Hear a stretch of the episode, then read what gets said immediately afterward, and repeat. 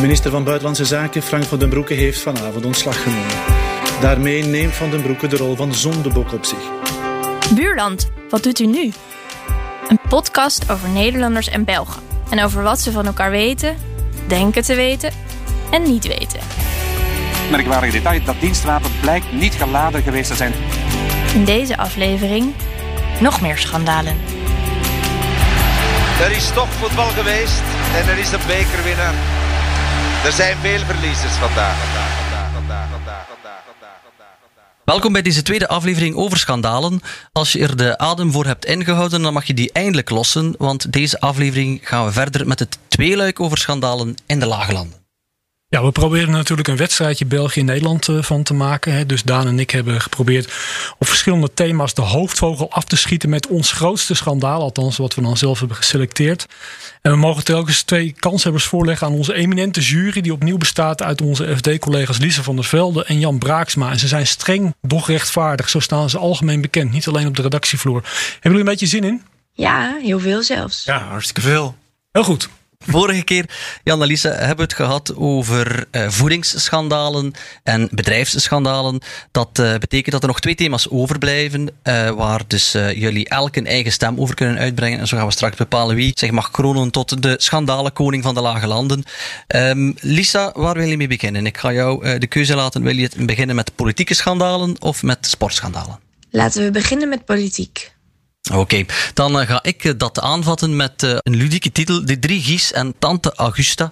Ik weet niet of eh, jullie dat al meteen iets zegt. Het is een heel groot Belgisch schandaal geweest waar, het, eh, waar dit naar verwijst. En dat begint eh, met een moord in de vroege jaren negentig die België in rep en roer zet. Namelijk de moord op André Kools, die op de parking aan zijn appartement wordt neergekogeld.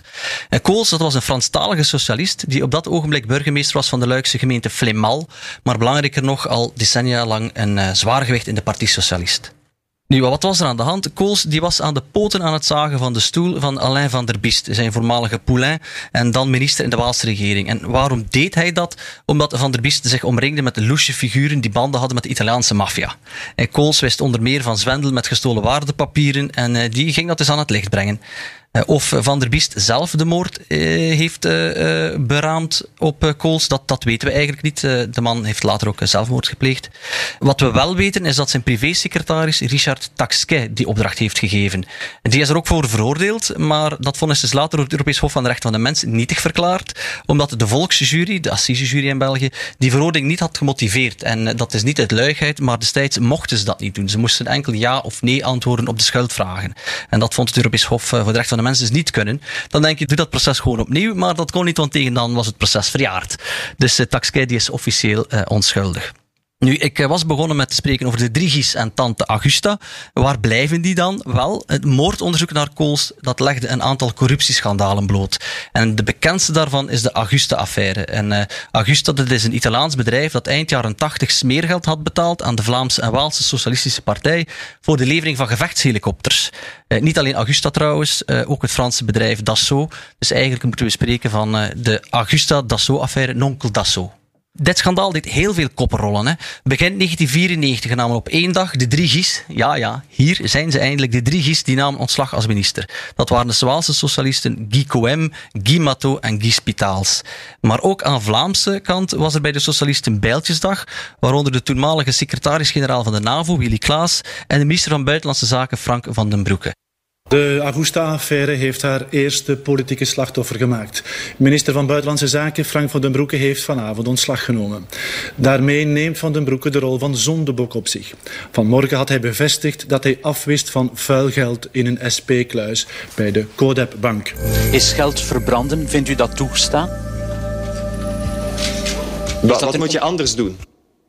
Van den Broeke die nam dus ontslag, maar dat was net was uitgekomen dat hij de opdracht had gegeven om meer dan een miljoen euro smeergeld dat in de partijkas zat gewoon te verbranden. En dat is iets wat die penningmeester eh, heeft geweigerd om te doen. En eh, Van den Broeke die is eh, trouwens vandaag onze vicepremier. Maar dat kan gewoon daar. Maar ehm, eh, het is dus niet gelukt om het schandaal buiten de pers te houden, toch? Over de, waar het allemaal om draaide. Het was dus eigenlijk niet eens de bedoeling dat het schandaal ging uitkomen, want de uh, onderzoeksrechter was niet op zoek naar die schandalen die eruit zijn voortgevloeid. Ze waren op zoek naar de moordenaar op Kools. En eigenlijk uh, was er zonder die moord uh, waarschijnlijk nooit iets te weten gekomen van dat schandaal en, en dat omkopen van die, van die Fransen en die Italianen. Jij noemde degene die de opdracht had gegeven, noemde jij Poulain. Wat is dat voor iets, Ja. Poulain? Oh, dat is een, uh, een Poulain is jouw uh, favoriet. De persoon die je eigenlijk onder je vleugels hebt genomen en tot volledige wasdom laat komen. Dat is een Poulain. Ik vind dat een heel prachtig woord. Hmm. Ik ga even naar de geiten toe in Nederland voor mijn nieuwe schandaal. En dat is namelijk de Q-koorts-affaire of de Q-koorts-epidemie. Dus Nederland was eigenlijk tussen 2007 en 2010 in een greep van de grootste Q-koorts-epidemie ter wereld. En uh, dat trof met name mensen in Gelderland en Noord-Brabant. Uh, gebieden met een intensieve veehouderij, met veel geiten dus. En tussen de 50.000 en 100.000 Nederlanders die zijn besmet geraakt met die Q-koorts. Duizenden mensen werden echt zwaar ziek. En zo ongeveer, hè, volgens de RVM, zijn er zo'n 95 mensen daadwerkelijk overleden aan de gevolgen van die Q-koorts. Uh, waarom is dat een schandaal? Dat is natuurlijk niet alleen een schandaal vanwege al die mensen die nog steeds ziek zijn vanwege die koorts. En die mensen die zijn gestorven. Maar het was vooral eigenlijk een schandaal dat overheid in deze hele kwestie totaal niet thuis gaf. Um, helaas was het zo dat CDA-ministers daar de hoofdrol speelden. Gerda van Burger van Landbouw en Ab Klink van Volksgezondheid. En die gaven dus wel compensatie ruimhartig aan de geitenhouders die hun geiten hadden moeten ruimen. Van, en er was een bedrag beschikbaar van 55 miljoen voor die ruiming. De zieken daarentegen, die kregen zeg maar, een uh, tegemoetkoming in hun kosten van 15.000. En als je dus gewoon sinds 2010 niet meer kan werken of zo, dan is dat natuurlijk in feite gewoon helemaal niks. Um, die regeling is trouwens, die compensatieregeling is ook per 1 januari 2021 uh, afgelopen. Um, misschien moet ik gewoon de Nationaal Ombudsman even aanhalen, want dat was eigenlijk een redelijk uh, hard uh, oordeel dat hij toen velde. Uh, ik citeer: De aanpak door de overheid is niet behoorlijk geweest. De overheid heeft daar burgers onvoldoende en niet tijdig voorgelicht over de risico's en oorzaken van Q-koorts. De belangen van omwonenden en passanten, vooral in Brabant, hebben te weinig aandacht gekregen en zij zijn onvoldoende betrokken bij de problematiek. De toenmalige ministers bleven met maatregelen alsmaar wachten op onomstotelijk bewijs over de overdraagbaarheid van de bacteriën in de besmettingshaarden en hebben daarom de Q-koorts niet voortvarend bestreden. De huidige minister van Volksgezondheid heeft na herhaald verzoek nog geweigerd om naar de soms ernstige gevolgen in individuele gevallen te kijken. Volgens haar was er niets bijzonders aan de hand en volstonden de gewone standaardregelingen. Dit toont weinig oplossingsgerichtheid en betrokkenheid van de overheid. De verdedigende opstelling van de oud-ministers tijdens de hoorzitting in Den Bosch heeft het vertrouwen verder verminderd. Excuses van hun kant waren op hun plaats geweest. Ik, ja, eigenlijk heb ik er niks meer aan toe te voegen. Dit was gewoon een enorm schandaal. En wat waren de politieke gevolgen hier eigenlijk van? Niks. Er is een uh, onderzoek, uh, zeg maar, uh, is, is uiteindelijk er wel geweest, maar een enquête is afgehouden. er is, moet ik zeggen, een onderzoekscommissie in eerste instantie, vooral door specialisten in eerste instantie gevormd. Maar er zijn geen ministers voor opgestapt of zo. Dit wordt langzamerhand wel een beetje een rode draad in de schandalen. Ja, helaas stappen ze in België wel op en bij ons niet.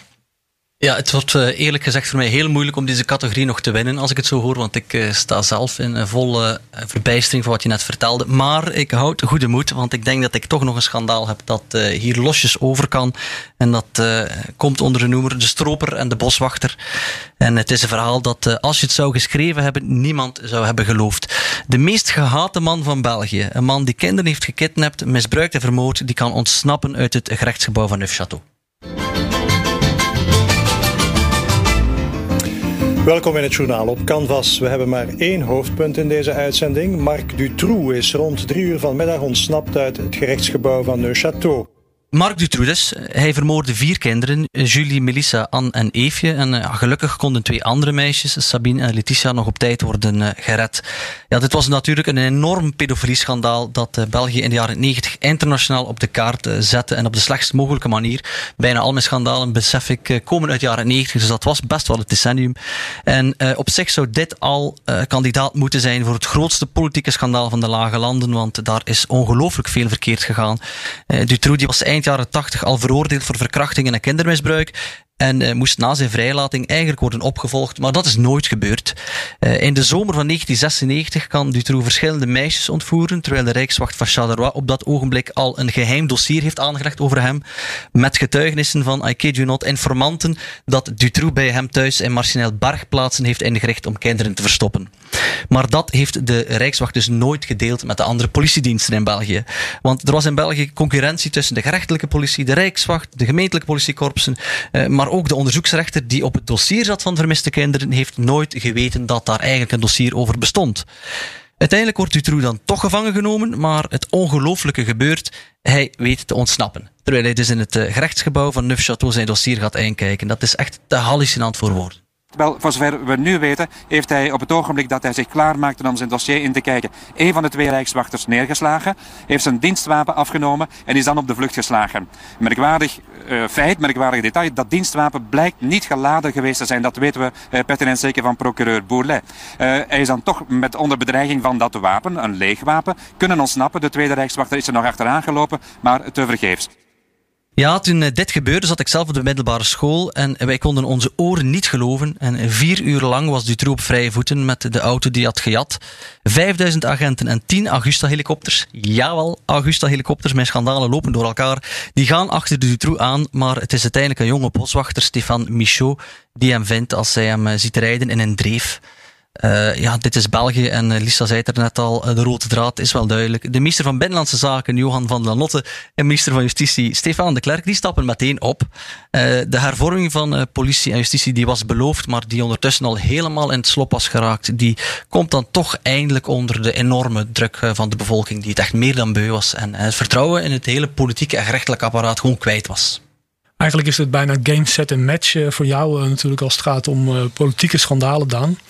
Maar ik ga toch nog een poging doen om uh, eroverheen te gaan. Dat is eigenlijk bijna onmogelijk, denk ik, gezien ook uh, wat er is gebeurd destijds. Uh, maar goed, we moeten het natuurlijk ook gewoon nog hebben over het grote Nederlandse politieke schandaal dat nog steeds niet is afgelopen, namelijk de toeslagenaffaire.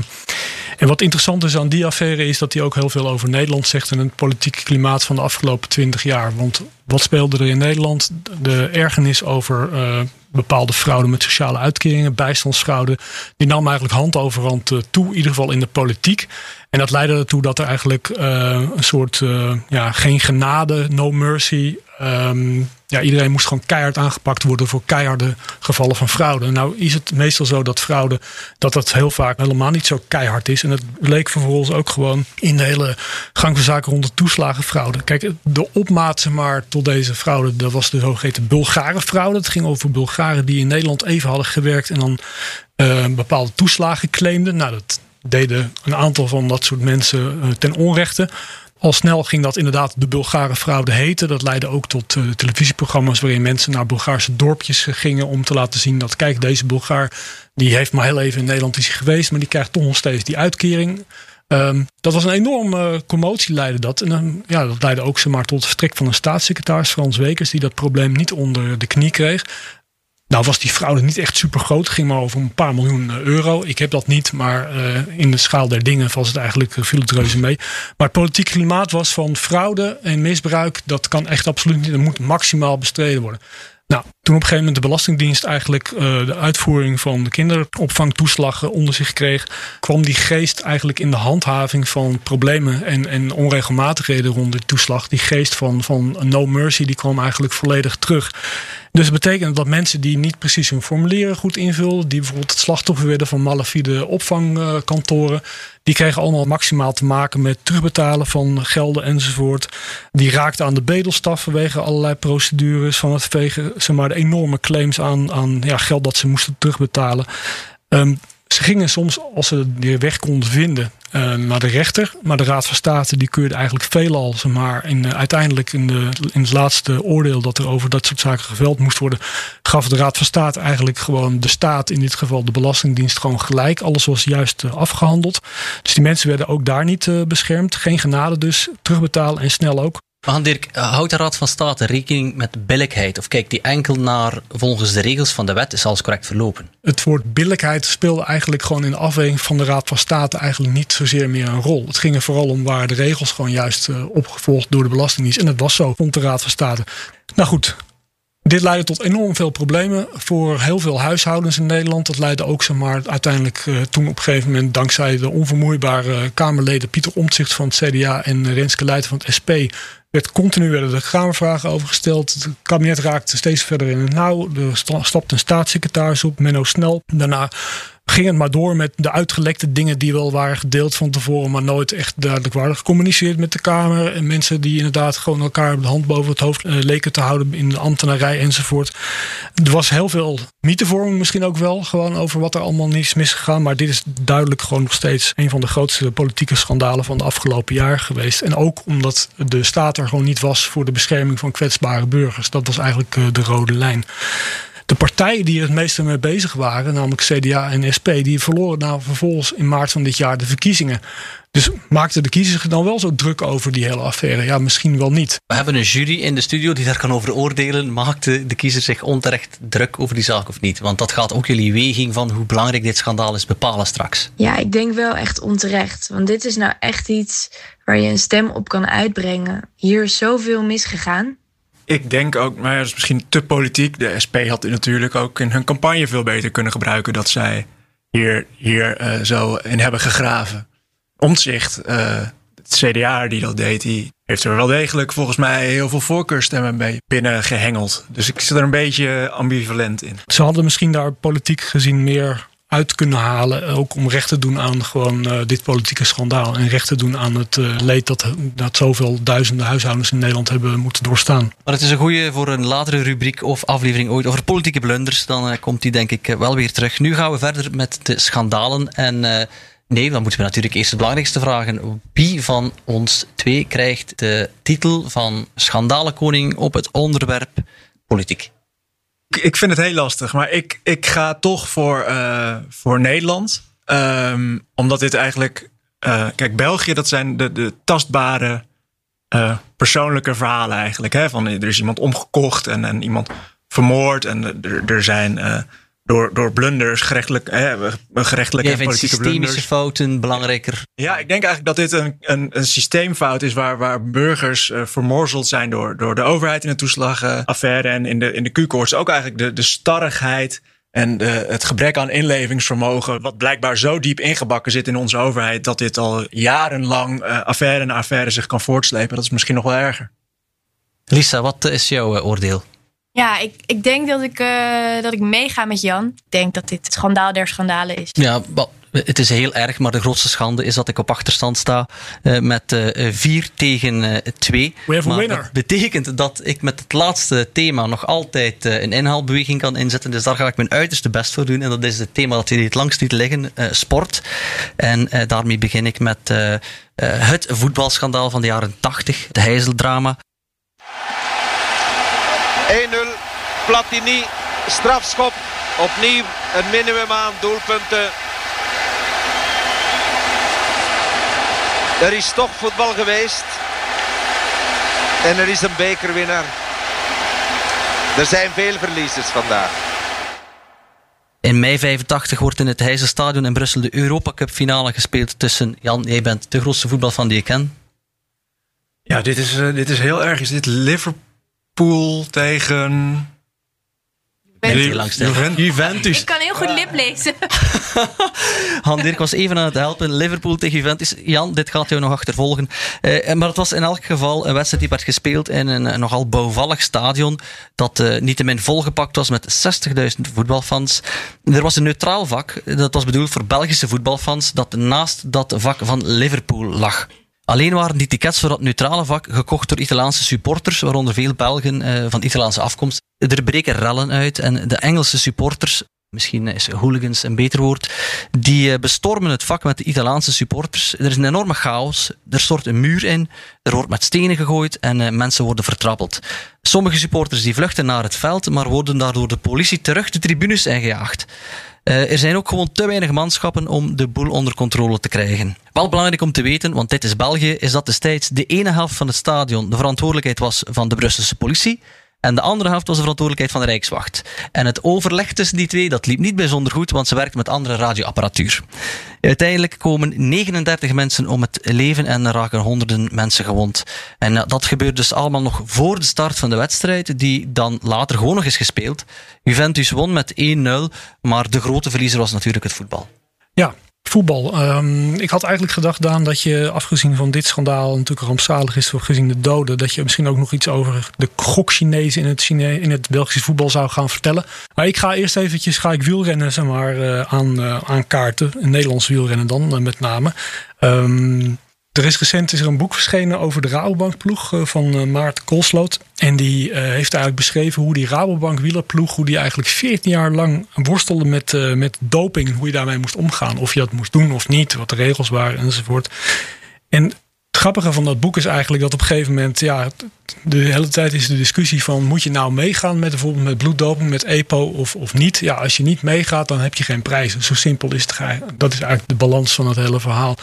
Dus uh, ja, we zaten aan de EPO, erkent de oud-ploegleider Theo de Rooij in dat, in dat boek. Maar ze moesten wel, want iedereen deed het. Het waren ook de jaren van Lance Armstrong, hè, die natuurlijk zeven keer de Tour won, maar geen enkele prijs meer in zijn prijskast mag hebben staan, want die hebben, hebben ze hem afgenomen wegens doping. Maar het was ook uh, zeg de jaren van. Uh, van Marco Pantani, de, de Italiaanse zeg maar, renner, die op een gegeven moment ook gewoon ellendig uh, is gestorven. Ook, ook nog wel eens een Belgische ploeg, geloof ik, hè? Ja, ik wil dat eigenlijk aan Daan laten. Want om nou de hele tijd de vinger te gaan wijzen als Nederlander, dat is ook weer zo wat. Hè? Dus, maar uh, de Rabelploeg, het grappige waarvan was op een gegeven moment dat, dat ze hadden op een gegeven moment. Uh, dreigde de Rabelploeg zelfs de Tour te gaan winnen met de Deen Michael Rasmussen als uh, kopman. En die Rasmussen werd echt uit de Tour gehaald op het moment dat hij eigenlijk op weg was naar de eindzegen.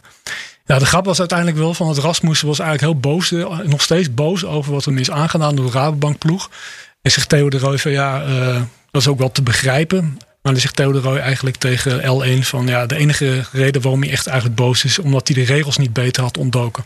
Als je nou denkt van ja, weet je, dat was de Rabobank ploeg. Maar we hebben ook in de jaren negentig nog de PDM ploeg gehad in Nederland. Die had ook een, een dopingschandaal, de intralipid-affaire zoals dat heette. Um, daar zat toen bijvoorbeeld Erik Breukink in, in die ploeg. Um, dat was eigenlijk ook een heel sneuwe zaak. Want op een gegeven moment hadden die lui die hadden dus dat dit soort, uh, dit soort middelen gebruikt. En op een gegeven moment hebben ze dus een, een uh, leverantie gebruikt die bedorven was geraakt. Waardoor die ploeg in de, volgens mij de Tour van 91, de hele ploeg moest één klap uit de Tour omdat ze allemaal ziek waren. Een jaar later was het ook einde van, van PDM. Ja, een heel mooie schandaal, maar op wielervlak ga ik er toch zonder enige twijfel over.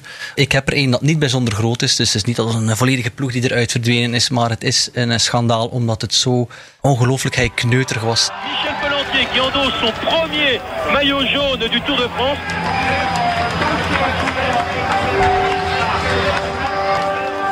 Op dat moment was het waarschijnlijk mijn schoonste van mijn leven, maar ja. Dat is toch niet gebleven, hè? Komt nog een verhaaltje achter, hè. dus... Uh, ik ben wel geen winnaar uitgeroepen, maar ik voel me altijd winnaar. En dat blijft zo.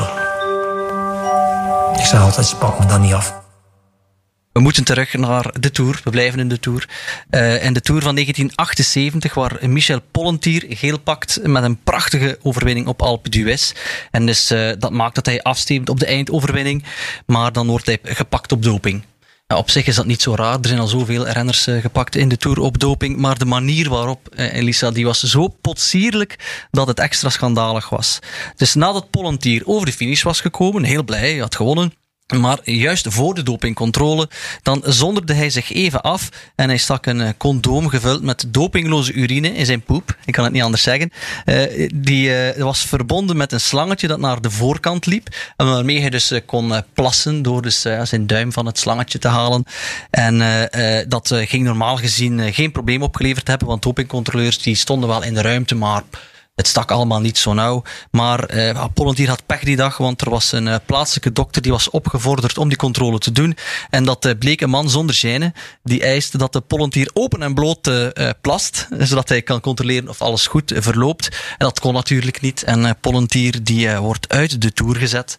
En dit schandaal komt bekend te staan als de peer van Pollentier. Omdat eerst werd gedacht dat hij een rubberen peertje had gebruikt, dat hij onder zijn oksel kon bedienen. Uh, ja, de, de, de werkelijke manier waarop het werkte was op dat moment blijkbaar de, niet, niet uh, smakelijk genoeg bevonden om bekend te maken. Nu vind ik het wel grappig, dat, dus, dat rubber een peertje, is het wel grappig dat Pollentier na zijn carrière in de rubber is verder gegaan en die is autobanden gaan verkopen. Mm, heel goed. Nou, ik kom eigenlijk ook dan met mijn laatste schandaal. kom ik uit bij zeg maar, gedeeltelijk dopinggebruik. maar dat is eigenlijk een schandaal dat vooral de Nederlandse sport, met name het voetbal, heeft getroffen. Uh, en ik had als werktitel Kees Rijvers gaat kaarten. Nou, dan weet Jan als voetballiefhebber waar het over gaat. Nee, ik heb echt geen flauw idee, want het is ver voor mijn tijd. Oh, nou goed.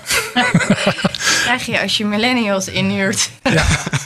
nou, kijk, Nederland die dacht zich in 1983 gekwalificeerd te hebben voor het EK 1984. En want we stonden namelijk zeg maar, eerste in de pool. En achter ons stond Spanje.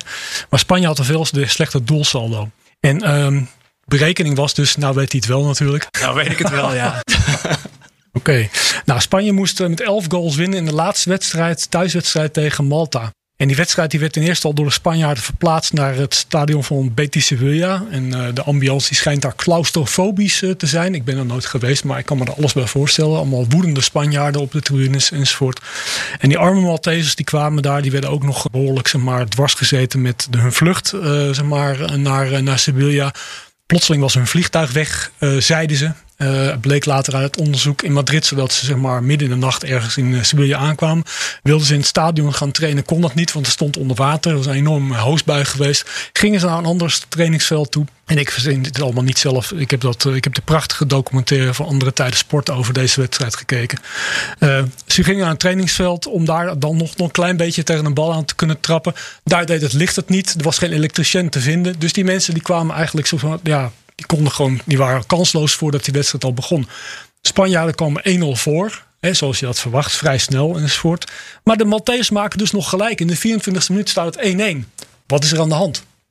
Nou, uiteindelijk ja, wordt het, het staat bij rust staat het 3-1. En in de tweede helft gebeurt er iets. Dat is ongelooflijk. De keeper die duikt overal overheen. John Bonello. Uh, de, de, verdedigers van, uh, van, van Malta. Die, doen, uh, ja, die staan eigenlijk voor spek en bonen daar. Die doen helemaal niets meer. Er wordt op een gegeven moment maar een Malteser uit het veld gestuurd. Omdat hij iets te lang wacht met het nemen van een ingooi door de Turkse scheidsrechter. Ja, die wedstrijd, en als je ook het radiocommentaar van toen hoort, het, is, het wordt ook van kwaad tot erger. Want elke keer, de commentatoren die voelen het al aankomen. Nederland gaat dat EK dus niet redden, want er komen steeds meer goals bij. Dan wordt het dus 12-1, is Nederland uitgeschakeld. En dan krijg je vervolgens natuurlijk de vraag: wat is hier in godsnaam gebeurd? Er is een onderzoek gedaan, ook door de Maltese Voetbalbond. En daarin kwamen die spelers van Malta die kwamen met verhalen van: ja, god, we hebben ze maar in de rust kregen we citroenen van die Spanjaarden. En die waren misschien wel, waren, zijn we gedrogeerd met die citroenen. Ja, misschien zijn er wel mensen betaald. Dat dachten wij natuurlijk allemaal in Nederland. Die Maltese hebben zich laten betalen. Keeper, John Bonello, die andere tijden sport heeft gesproken, ontkent dat uh, bij hoog en bij laag. Andere spelers ontkennen dat ook. Het is wel zo dat Nederland Malta heeft betaald voor het feit dat er moest een uitwedstrijd gespeeld worden. Of Malta moest eigenlijk zeg maar, zijn wedstrijd tegen Nederland. Uh, mocht niet op Malta gespeeld worden wegens supportersrellen. En toen vervolgens heeft Nederland Malta een ton gegeven om die wedstrijd in Aken te spelen. Dat was dus geen thuiswedstrijd meer voor Malta, maar dat was echt een thuiswedstrijd voor ons. En wij wonnen die ook geloof ik met 5 of 6-0. Dus ja, dat kwam ook uit die uitzending van andere tijden. Maar waar zit nu die kaartpartij waar je Jan in het begin mee in de val gelokt hebt? Kaartpartij? Ja, daar begon jij mee. Ah, het kaartschandaal natuurlijk. Jan, ja jeetje, daar was ik mee begonnen. Wat gebeurde namelijk? Nederland was uitgeschakeld. Vervolgens gingen journalisten van het ANP bellen met de KNVB om te horen van hoe dit uh, nou tot stand had kunnen komen. En wat de bondscoach hier wel niet van vond, Kees Rijvers op dat moment. En toen zei de woordvoerder van de KNVB, die zei, die had geen idee waar Kees Rijvers was. En die zei, ja nee, maar die is naar de buren. Die is daar vanavond gaan klaverjassen. En dat was eigenlijk was dat zo'n teken van ja, niemand dacht meer dat hij zich druk hoefde te maken over wat er zou gaan gebeuren in Sevilla. Maar Kees Rijvers was inderdaad bij zijn buren maar was helemaal niet aan het kaarten. Sterker nog, zei zijn buren hielden niet eens van kaarten. Hij was daar gewoon, eh, had daar een etentje. En was dus prima eigenlijk belbaar geweest voor het geval dat mensen hadden weten wat er door hem heen ging. Toen hij hoorde dat hij niet zich had weten te kwalificeren met toch op zich een redelijk goede ploeg. Heel lang, zeg maar, hebben Nederlanders uit hun hoofd geleerd dat Kees Rijvers was gaan kaarten die avond. Maar het is dus eigenlijk gewoon onzin. Oké, daarmee zijn we aan het einde gekomen van uh, onze schandalen. En dus uh, moeten we voor de laatste categorie nog even de punten krijgen. En dan kunnen we besluiten wie hier met opgeheven hoofd naar buiten mag en wie hem kruipend moet volgen. Dus ik ga beginnen met Lisa. Lisa, voetbal, wielrennen, dat waren de twee thema's waar we het nu over gehad hebben in hetzelfde onderwerp. Wie van ons had het meest sappige of het meest uh, schaamtelijke schandaal? Ja, ik zou toch voor het voetbal willen gaan en dan voor het Belgische verhaal. En dan met name omdat het alle clichés over België zo heerlijk bevestigt. Over de walkie-talkies die niet op elkaar aansloten. En de twee beveiligingsdiensten die niet communiceerden. Um, dus deze is voor jou, Daan. Bedankt, Lisa. Dat heb je heel goed uh, besloten, kan ik zeggen. Jan, Jan wat, uh, wat ga jij nu doen? Ja, ik, uh, ik kan het of gelijk maken. Of de, of de beslissende. Dit is de macht die in jouw hand ligt, Jan. Het ja. is echt, maakt jou dronken. Ja, dat kun je. De machtswellusteling in mij komt naar boven. Ik, uh, ik, uh, ik uh, doe nationalistisch. Ik kies voor Nederland. En wel omdat wij, ja, kijk, die Rabo-ploeg, en, en natuurlijk, ja, iedereen deed het wel, maar ik had toch het idee als argeloze kijker op de bank dat Rabo heel lang het, het imago van het braafste jongetje van de klas had in het peloton. Nou, dat is gigantisch onderuit gehaald. Dus wat mij betreft gaat uh, deze ronde naar Nederland. Oké. Uh, we zijn aan een uh, eindstand gekomen en die is duidelijk. Uh, Dirk wint met twee punten voorsprong. gefeliciteerd. Laat het voor de eeuwigheid geweten zijn, of tenminste tot 2021, dat Nederland het meest schandalige lage land was. Maar ik ben er zeker van dat wij er met een paar mooie schandalen in de toekomst een wisselbeker van kunnen maken. En als het nodig is, dan creëer ik er gewoon zelf een schandaal. Want Han-Dirk, wij moeten blijven uh, tegen elkaar uitkomen. Ik ben bang dat wij uh, maar wel zullen proberen om in, ja, op jou op de nek te blijven zitten bij deze race om het beste schandaal. Dat was het voor deze aflevering. Reageren kan op buurland.fd.nl. Laat gerust van je horen. En sterker zelfs, als je dat niet doet, dan vinden wij dat schandalig. Tot volgende keer.